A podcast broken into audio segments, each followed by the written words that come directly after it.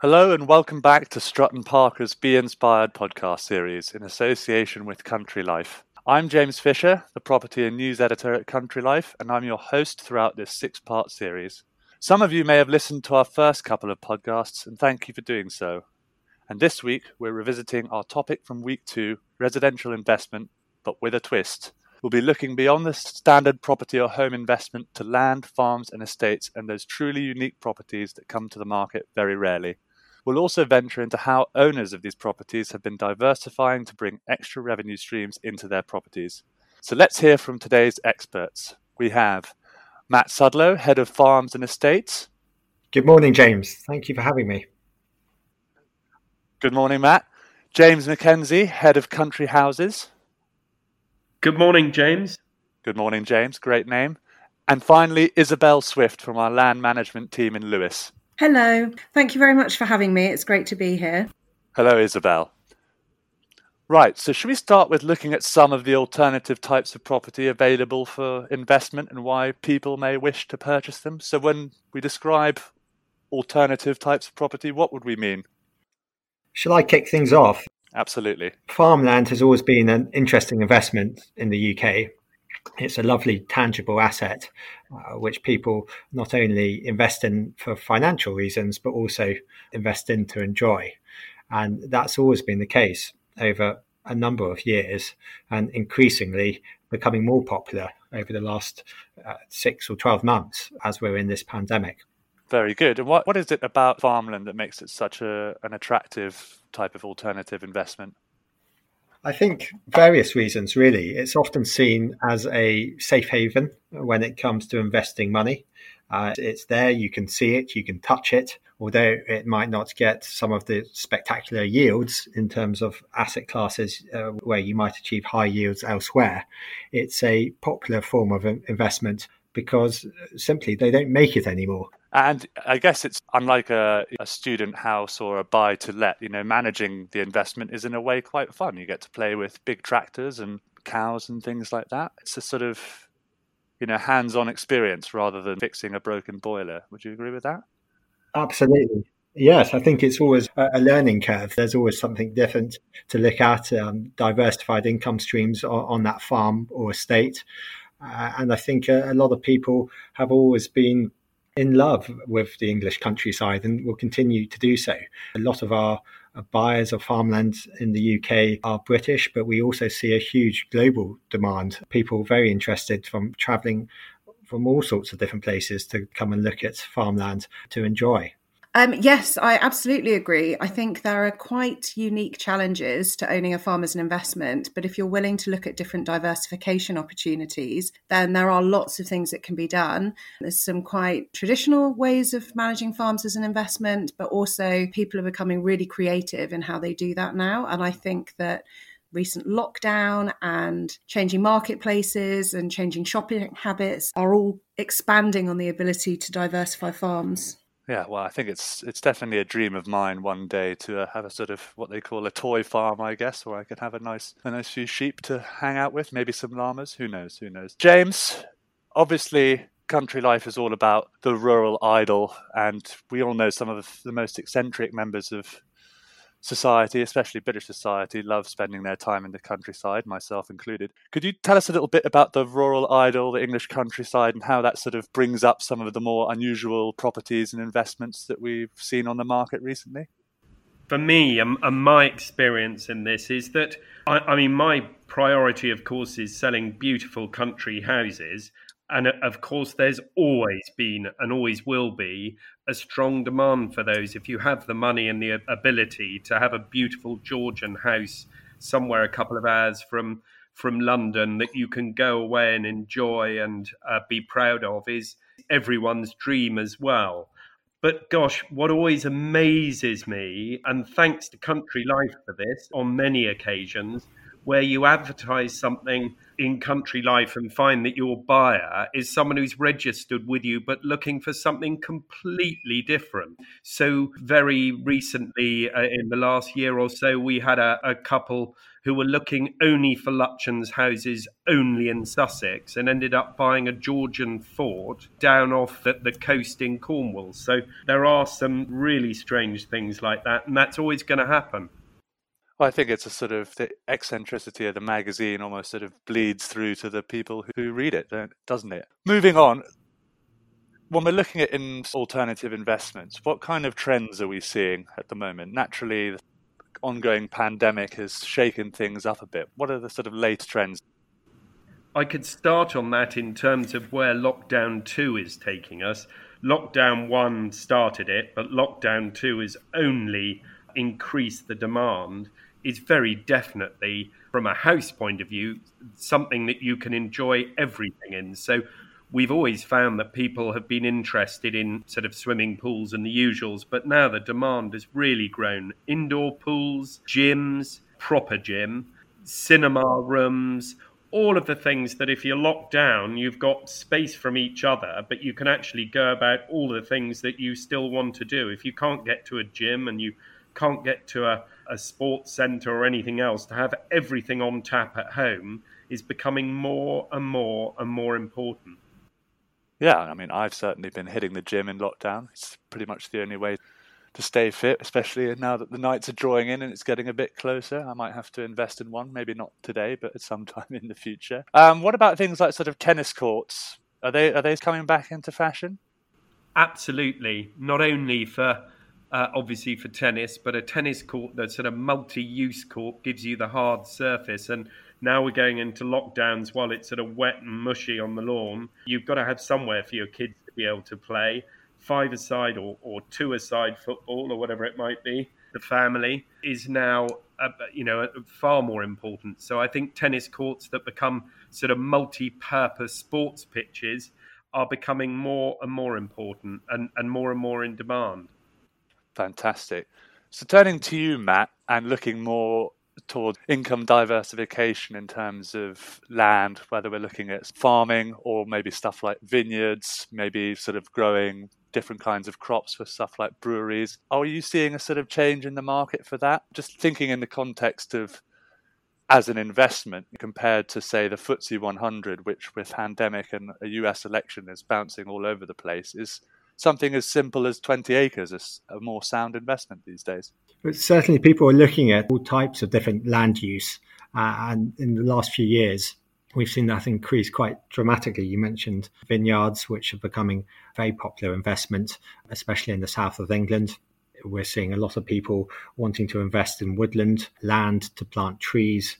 Carbon offsetting Is, is becoming a bit of a buzzword at the moment in our market.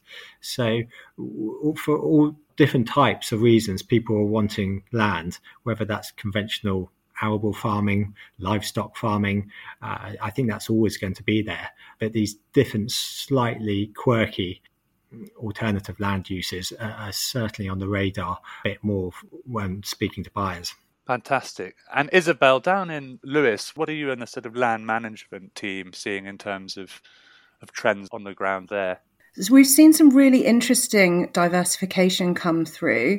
Um, you've got your obvious renewables, which are um, a great opportunity for a lot of people, you know, solar schemes, that sort of thing. Additionally, I think that very recent trends such as vegetable boxes and things like that and delivery of food or kind of uh, packaging of food from your local farm shop and things has been a real opportunity for local farming businesses, and hopefully that will continue. We've also got lots of things like camping, shepherd's huts, Airbnbs, which, you know, it's not even just farmers, it's people with a lot of outside space at home, for example. Fantastic. So opening it up to the floor once again, what can owners do? Let's say you've just bought yourself a vineyard or a alpaca farm or something of that nature. What can you do with these properties to help ensure a good return on their investment? Matt, do you want to start with that? Sound advice and management right from the outset is pretty important. There's a growing amount of property out there with ten, twenty, thirty acres, and often those areas of land have just been used as extended gardens or a bit of pasture grazing of ponies, but people are becoming more aware of what they might be able to do, and not just seeking returns, but also getting that balance of learning something a bit different and getting some enjoyment out of planting a few vines or planting some trees. Uh, so it's it's often new to that buyer. So getting the, the right advice at the outset, land quality, location, north, south facing slopes, all of that is pretty vital to get you off in the right direction. I definitely agree that getting the right advice is really crucial to making sure that your investment is successful. So absolutely do lots of research at the beginning, make sure there's a market for whatever it is that you're trying to pursue, and then making sure that you're dealing with all of your responsibilities, whether they're statutory or just good practice, and make make sure that you're covering all of those bases. Yeah, absolutely. Absolutely. And James, we had another good example of this is a couple who came out of London at Mayfair with a garden no more than fifty feet at the first lockdown and bought beautiful country house off us with a one hundred forty acre deer park, which is quite a change from a fifty foot garden in the middle of Mayfair. So there's quite a long, uh, or rather a quick learning curve needed. And I think one of the most important things of all is being able to immediately build a relationship with and keep on the staff that have been on that estate for a period of time before. You desperately need the loyalty, the assistance and the advice that the previous staff couldn't provide. And, and in this case, the buyers of the property did exactly that. It was imperative to them, of course, that they managed to keep all of the staff. Absolutely. And just going back to you again quickly, James, I imagine a lot of the properties you look after, I mean, they must be listed, they must have some kind of heritage status. Is it important to have good advice when thinking of maybe diversifying on those kind of estates and those kind of properties? Yeah, it is really important. And again, you know, you've got to take your advice on it. With listings these days, I think, are far stricter than they used to be before. And of course, it's expensive. You don't get grants for listed buildings or the benefit of V A T reduced or whatever. So one does have to do one's homework beforehand and really get an idea of what the cost might be. And that definitely seems to be a change now that we find that people sort of want the finished product, rather than uh, sometimes finding it hard to invest in something that really needs a total refurb, because actually the cost can run away with you unless you're, you're really using the right advice for, from the start. Fantastic. And that is that is good advice right there.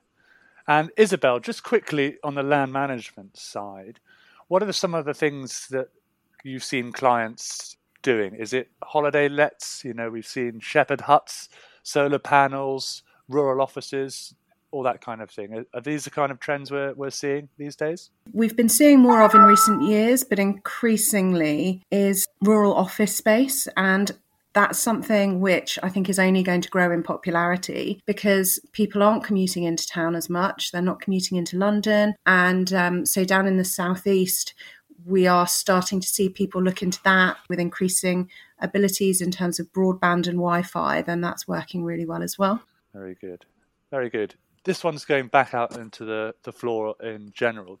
Do we think this trend of diversification is going to continue? And more importantly, is it something that everyone can do, whatever budget they have? I mean, is it something that can happen in the two-bedroom bungalow as well as the twenty-bedroom Palladian house?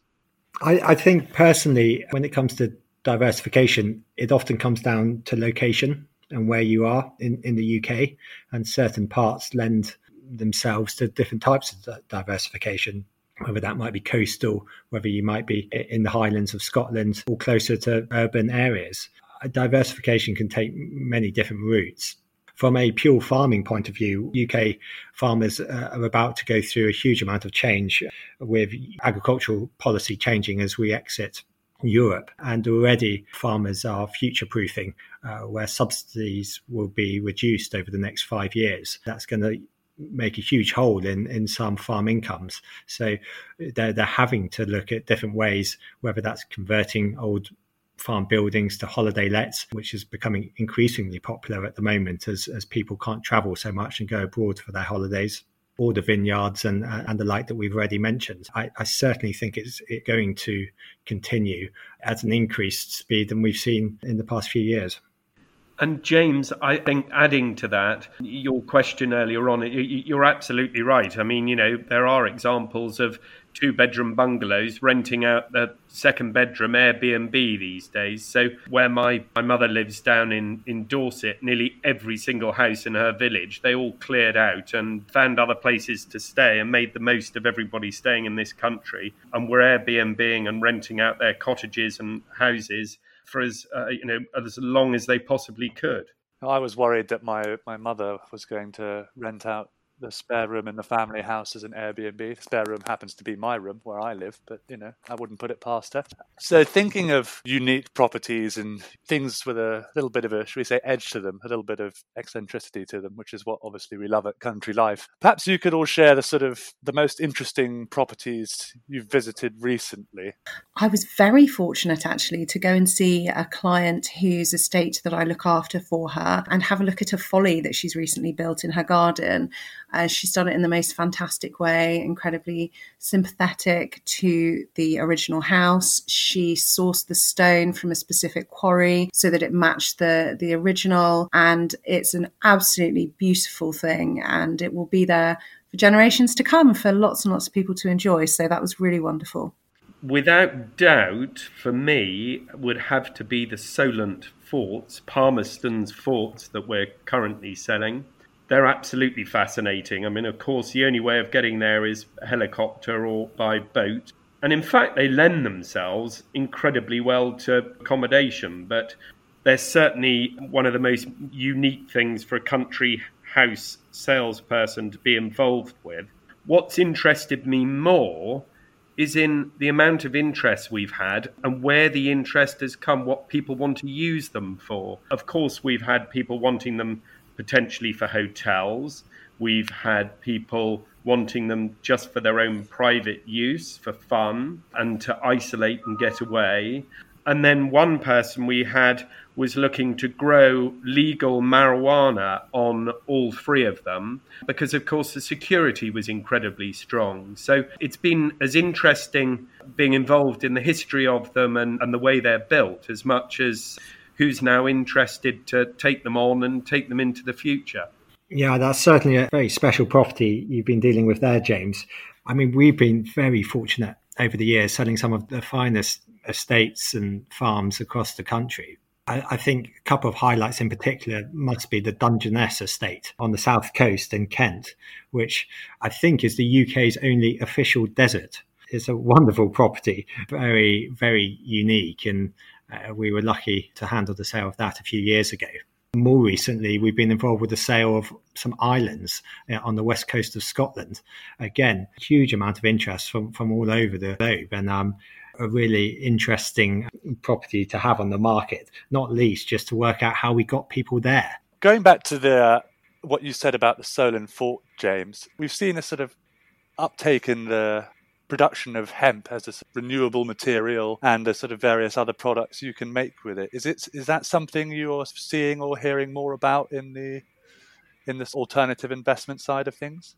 Personally, I haven't seen it yet. Um, I've read quite a bit about it in the media, but um, haven't got as far as dealing with any clients' properties which are going down that route. But um, I think it's probably a matter of time. Very good. Moving on to technology, which we touched on briefly in our last podcast. But how is that playing a part in alternative investment? Are things like better broadband and carbon capture, is that, you know, making certain types of investments more attractive than they used to be?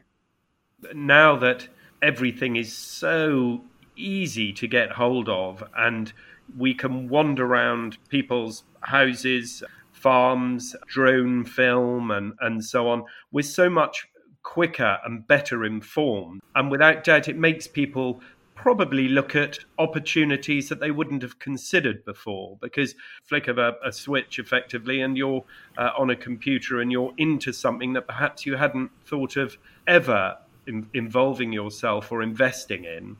So it certainly seems to be able to attract people from a much wider audience now as well. Yeah, I think you're so right there, James, that technology and use of drones has changed our lives dramatically over the last five years.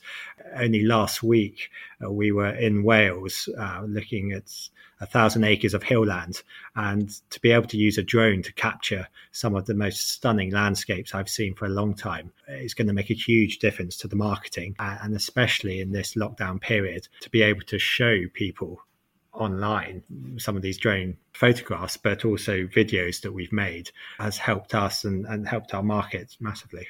Technology's definitely influenced the way that people are diversifying recently, from the obvious, such as renewable energy schemes, as James and Matt have mentioned, through improving Wi-Fi and broadband and, uh, for rural offices and rural communities. But I think also even down to things like installation of electronic vehicle charging, which we're starting to see a little bit more of, and there are commercial opportunities for landowners to install those charging points on their properties. So I think there's quite a lot of changing technology around, which will influence the way that people invest. Fantastic. And just wrap things up at the end, as market and people's tastes and investments change, what does that mean for you at Strutt and Parker in terms of the sort of expertise you you have to learn, you have to grapple with, and instructing your clients? Is that is that part of the fun of the job, learning new things every day?